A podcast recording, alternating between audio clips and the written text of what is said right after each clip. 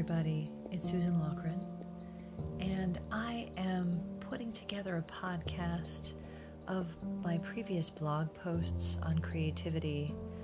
These are posts to support you in bringing more creativity into your own life. These are all based on what I have done over the past maybe ten years, and I find that the cycle repeats itself. So hopefully you are interested in taking some time to listen and see what resonates with you as we continue our creative life through this cycle of each year.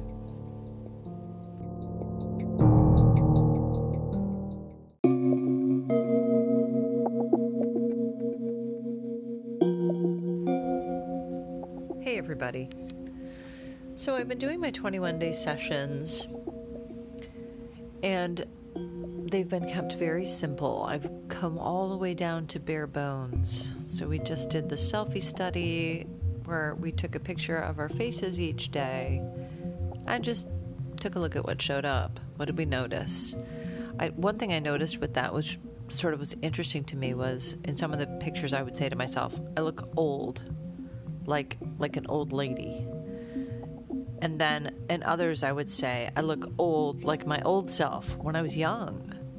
So it's interesting, the the use of the word old to mean my future self aging, but also the use of the word old for my past self, my old self. I'd not really thought about this before, and it was interesting how that showed up. And then to sort of connect in around the idea of, well, what does it mean to be old? And especially with the selfie study, the the overculture coming in with the ideas of it's not okay to get older, the whole idea of crone, hag, old lady, throw out the old, done with the old. That all started to, to show up for me. And it's interesting um, now looking back a little bit on that in, in February, and then thinking of the old me and that idea of, oh, I wish that I was young again. I wish that I looked like my old self. So interesting how when I look at my selfie or my, my image of my face, all of this emotion and uh, information came to me. And this was the first time I did the selfie study where I wasn't hugely uncomfortable. I just took the picture and moved on. And some of them, I I put, I put up some that were just really, to me, very ugly, and I didn't like them.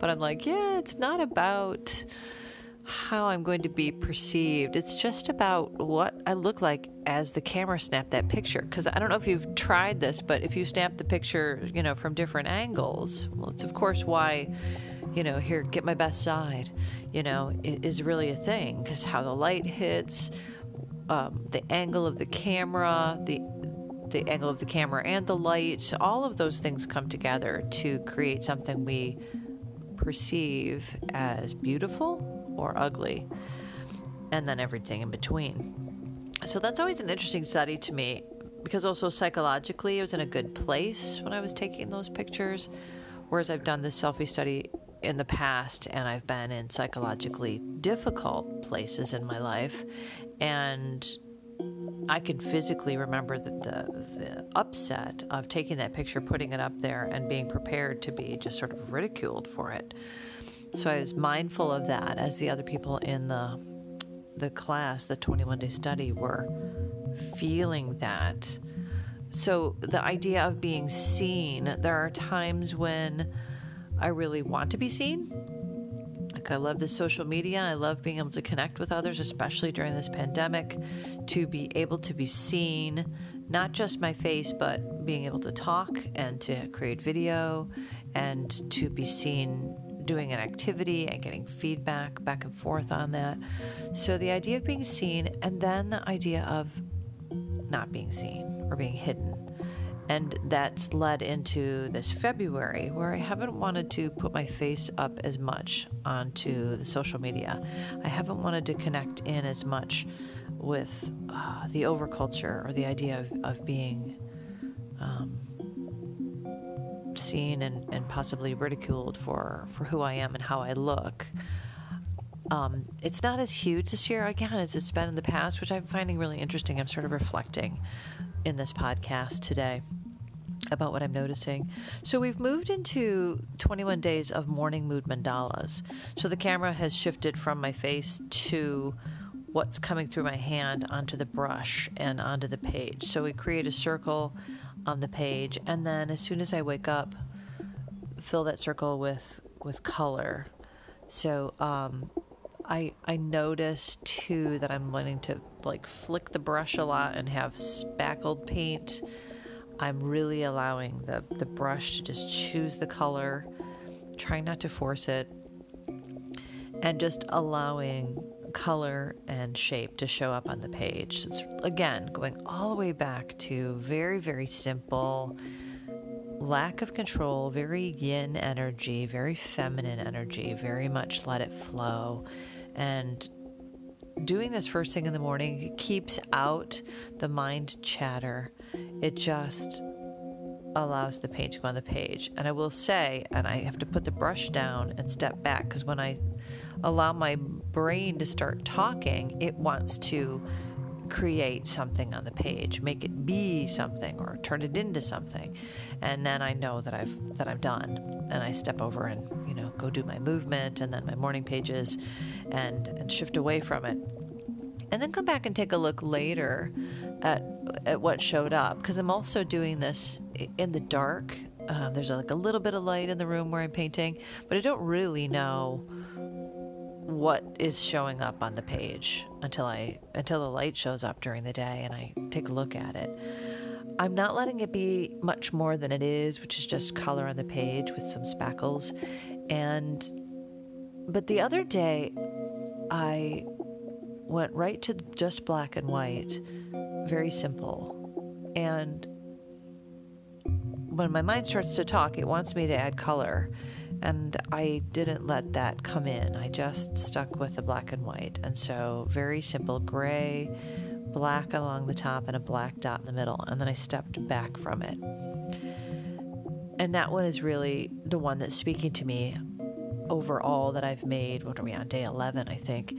And um, I think because it again is emphasizing going to the bare bones basic.